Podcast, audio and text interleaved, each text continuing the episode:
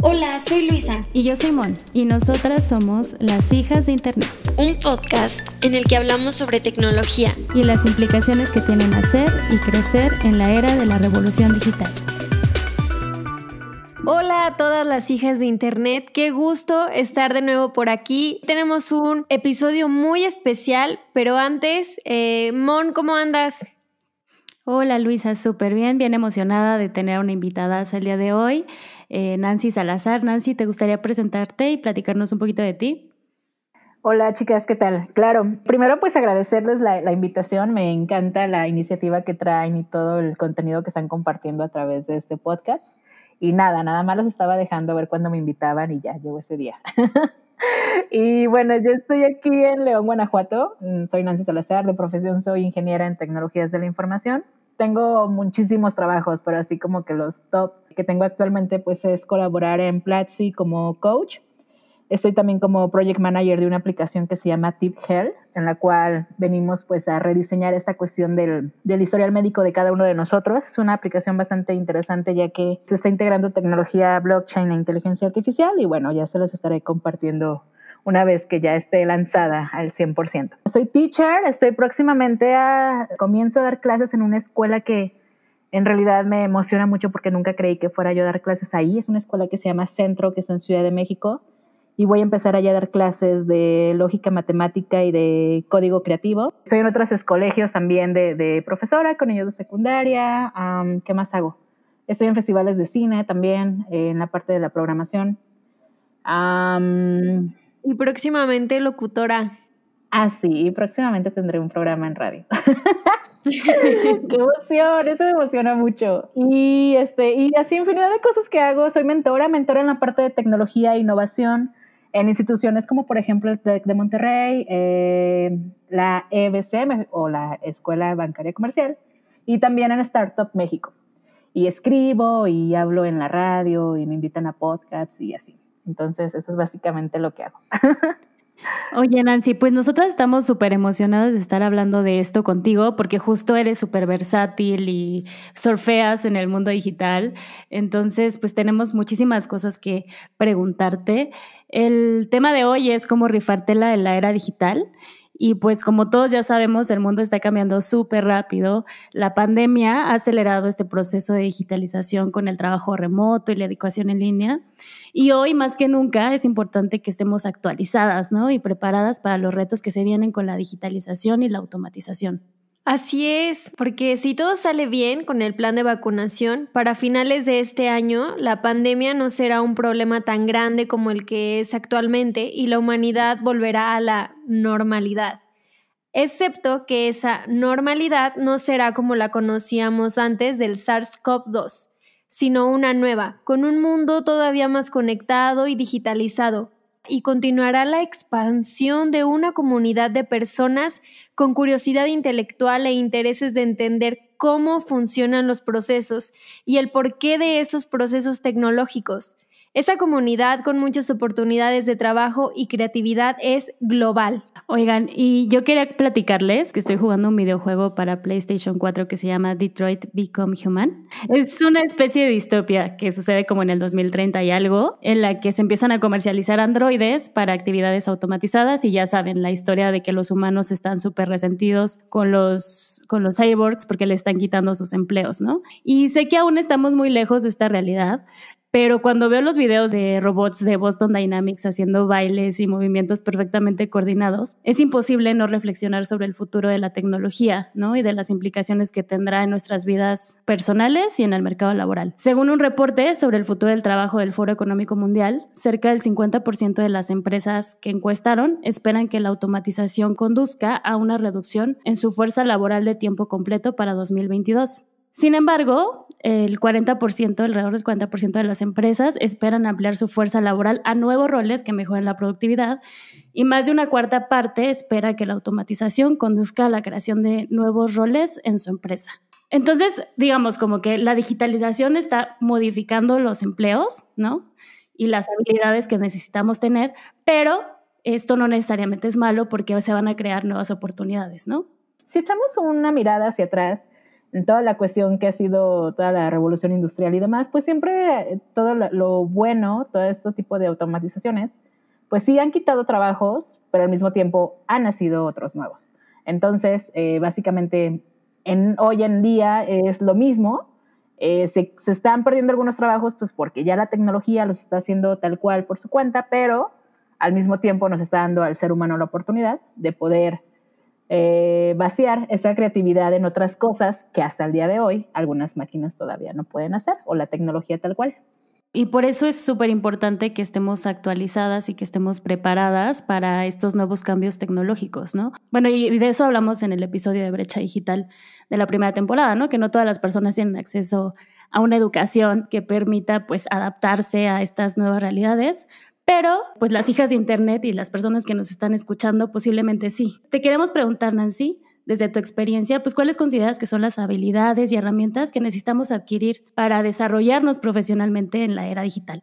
Algo de lo que he promovido últimamente en las conferencias que he dado es meramente este tema de, de, ver cuáles son esos trabajos que según eh, distintos reportes, como ya los mencionaban ustedes, el Foro Económico Mundial, eh, y entre otras este, organizaciones, cada año sacan eh, reportes en torno a hacia dónde va la industria. Lo que encontramos como común denominador es que todas esas áreas incluyen o tienen base tecnológica.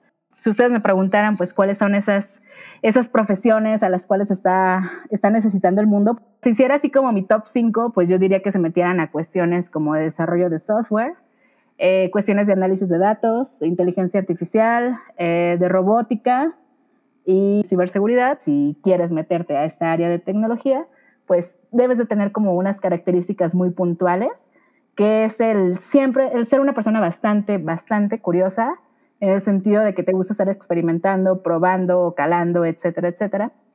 Y otra, que seas una persona que te gusta estudiar y aprender y que te gusta leer, porque de esto se trata esta área. Oye, Nancy, yo también tengo la impresión que nuestro sistema educativo nos ha dicho que si estudias una cosa solamente vas a poder desarrollarte en esa cosa.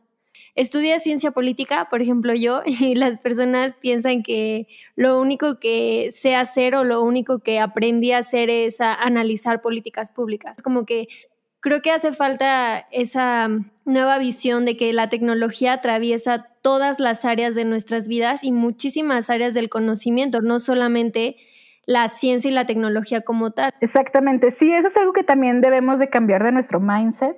El hecho de pensar de que si, si yo estudio alguna carrera, solamente me tengo que dedicar a eso o solamente me tengo que cultivar de ese tema, ¿no? Esto ya va inclinado, inclinado con la cuestión de, de, las soft skills o habilidades blandas en su traducción. Es esta parte de, de diversificarnos en, en, áreas que evidentemente pues vayan acorde con lo que estamos haciendo y que nos gusten también y que encuentres esa manera como de, de hacer este, esta combinación o este match entre las cosas que te gustan y hacer como este combo de, tu propia mm, forma de, trabajar, ¿no? Por ejemplo, en mi caso, algo que, a mí en lo personal me, asombra mucho porque era una duda que a mí hace unos ocho años me carcomía, era del cómo puedo combinar la, mi pasión por la tecnología, si también me gusta el cine, pero también quiero estudiar arte, pero también quiero estudiar este, así un buen de cosas, ¿no? Y era así como un conflicto así de, ay, no, es que tengo que irme, si quiero estudiar mejor arte y cultura, pues tengo que estudiar toda arte y cultura. No, mejor quiero estudiar cine, pero también quiero combinarlo con tecnología. Y yo, yo estaba igual así, como de, ay, no, o es una cosa o es otra. Pero ya hasta que después dije, ay, no, ya, era fregada. O sea, yo las voy a combinar y si no existe esa combinación, pues yo la voy a inventar, ¿no? Entonces, ahorita es lo que he estado haciendo y es lo que he hecho a lo largo de, desde que empecé mi, mi profesión, ingeniería, a la fecha. Y cuando algo te gusta, pues hasta se siente cuando lo hablas y cómo te expresas y demás. Y nunca te cansas, que era algo que le platicaba a Luisa. O sea, cuando encuentras esa ecuación en tu vida de, encontrar ese trabajo de tus sueños en donde estás haciendo lo que quieres, lo que te gusta, te están pagando por eso, dices, no manches, esto es la ecuación que estaba buscando desde hace un buen.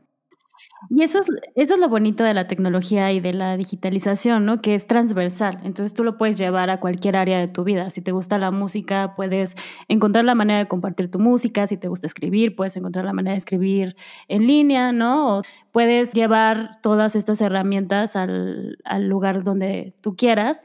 Lo importante es que lo hagas. Así de, ok, o sea, a cualquier área que tú voltees a ver, ya todo todo es con tecnología, o sea, la tecnología abraza todas las áreas y no hay una así como que tú digas, uy, no, ahí ni en cuenta con eso, o sea, no. Entonces, pues nada más es cuestión como de, abrirnos sin este temor de, que la tecnología es difícil o es complicada o lo que sea y familiarizarnos. Créeme que una vez que te empiezas a familiarizar, em, ya lo demás se, va haciendo pues algo normal, ya como que ya lo ves con más este, normalidad que, que en tiempos anteriores. Oye, Nancy, yo tengo una pregunta, pero creo que ya más o menos la respondiste pero aún así la voy a hacer. ¿Qué es lo que más te gusta de la industria tecnológica? Ay, me encanta la frescura de esta área. Es una onda tan chévere, tan fresca, tan compartida la gente que estamos dentro del ámbito tecnológico. Nos gusta compartir conocimiento, aprender, eh, crear eventos, generar comunidad. Como les comentaba, una de las características para estar aquí es ser como bastante curioso por estar aprendiendo algo diario. Me encanta la facilidad con la que puedes trabajar. Yo tengo años que no trabajo en una oficina tal cual em, porque me aburren.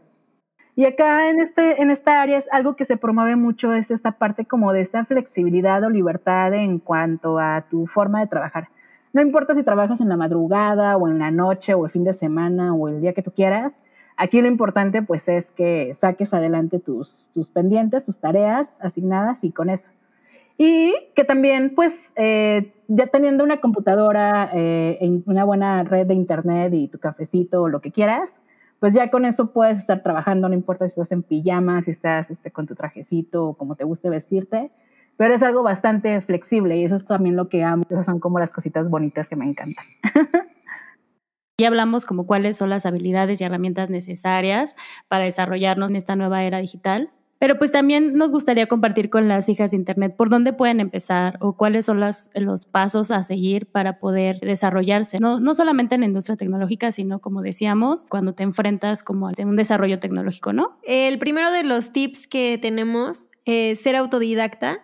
Pues en el episodio de educación en línea de la primera temporada hablamos de la importancia de ser autodidactas y de no parar de aprender cosas nuevas y de aprovechar al máximo los recursos que hay en Internet. Pueden buscar en Platzi alguno de los cursos que mencionamos en el episodio. Creo que antes consumía mucho Twitter, Instagram, pasaba horas en TikTok sin tener algo a cambio, ¿no? Sea, más que entretenimiento puro, ¿no? Pero ahora con estos retos de hacer el podcast, pues para empezar tuvimos que aprender a editar audio. Este, ahorita estamos haciendo TikTok, estamos aprendiendo a editar video, todo lo de marketing digital, ¿no? Constantemente estamos viendo nuestras estadísticas para ver qué les gusta y qué no les gusta.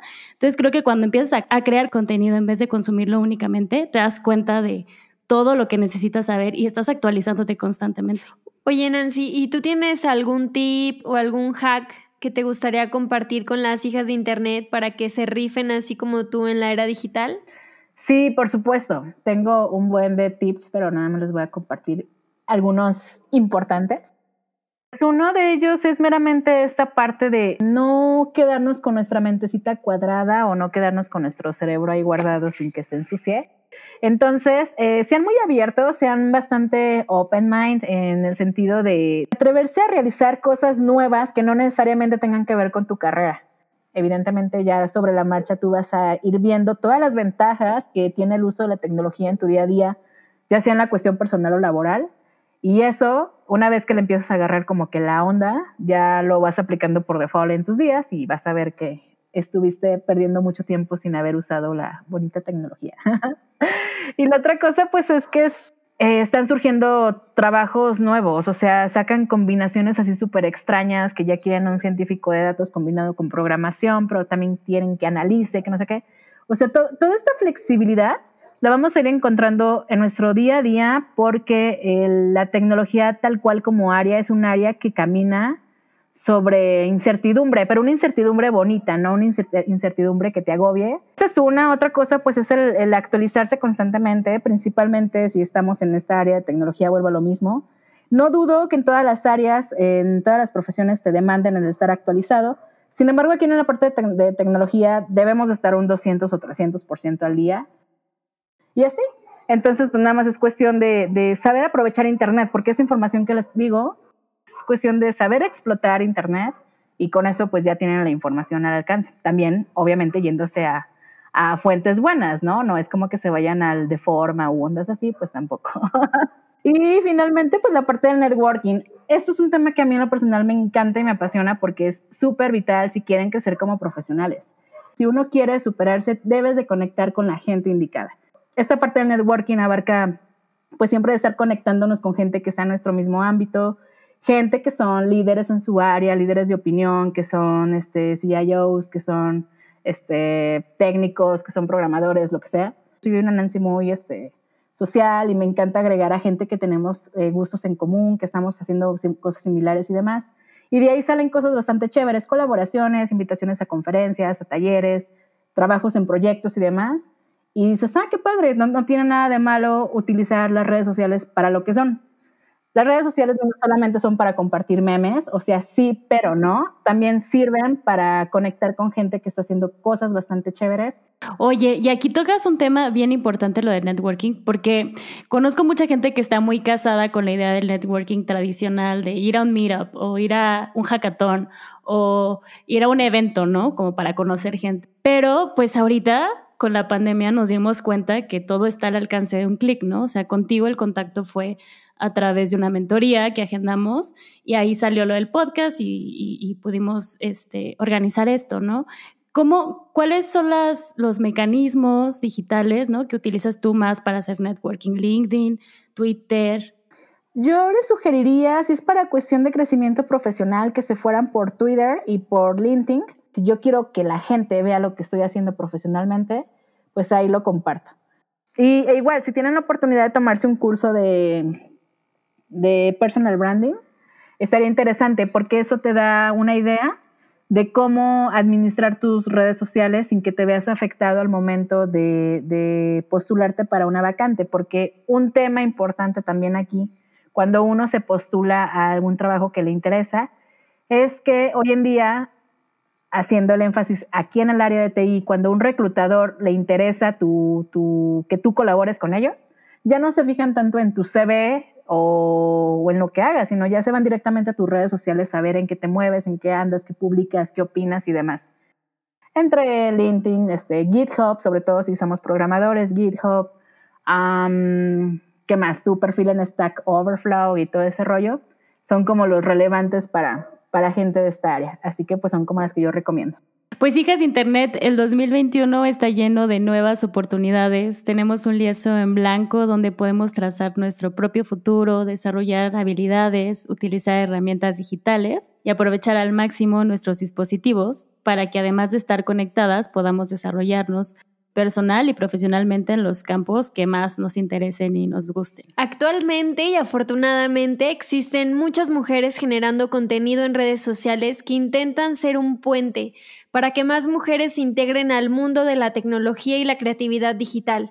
Nancy es una de ellas, así que les proponemos seguirla. La encuentran en redes sociales como arroba Nancy N. Salazar. Nancy, un mensaje final que te gustaría darle a todas las hijas de Internet que tienen dudas o la inquietud de entrar en la industria tech. Sí, por supuesto. Pues nada, que no tengan miedo. Este, yo también tengo miedo a veces, pero me aguanto. Entonces, eh, de cualquier manera. No tengan miedo a la tecnología porque créanme que es un arma hiper, mega poderosa. Internet es un arma súper chula, así que si la si sabemos explotar, créanme que va a ser como la, varita mágica que, que, aparece de repente en los cuentos de hadas. No se dejen minimizar por los pensamientos que uno de repente se pone también. No minimizarnos nosotras mismas. Nosotras mismas a veces somos las que nos ponemos el pie o nos sentimos incapaces de hacer X o cualquier cosa. Yo también lo siento a veces, pero mm, me agarro así en mi, en mi rol de eh, me vale, que nosotras mismas tenemos miedo de, de aventarnos a esas cosas que queremos realizar y por miedo del que dirán o porque el miedo del que no sé o lo que sea, pues no lo haces y te quedas con las ganas y pues ya llega alguien que, se lleva todo el paquete, ¿no? Entonces no tengan miedo, mm, recordemos que la vida nada más es una, el tiempo es un recurso no renovable. Eso ya lo empiezo a entender ya cuando tienes treinta y tantos, que es la edad en la que yo ando. Cuando yo tenía veintitantos decía, ay, pues ya después y después y después. Y ya cuando de repente me di cuenta ya tenía 33, dije, hoy no manches, ya tengo que hacer algo. Entonces, aprovechen su juventud, neta, porque es lo más chévere para hacer cosas chéveres. Y pues nada, hagan lo que quieran hacer, pero háganlo con mucho corazón. Qué gran mensaje, Nancy. Muchísimas gracias por aceptar la invitación de estar en el podcast, por los consejos que nos diste súper valiosos. Luis y yo ya tomamos nota y sabemos que las hijas de Internet también van a estar súper felices de todos tus consejos. Muchas gracias. Y bueno, hijas de Internet, ¿ustedes cómo usan eh, el Internet? ¿Han pensado en generar contenido? ¿Cómo les gustaría rifársela en la era digital? Conversemos. Muchas gracias por acompañarnos. Recuerden que nos pueden encontrar en las redes sociales como Hijas de Internet y que en la caja de descripción del podcast dejaremos algunas referencias que utilizamos para el programa.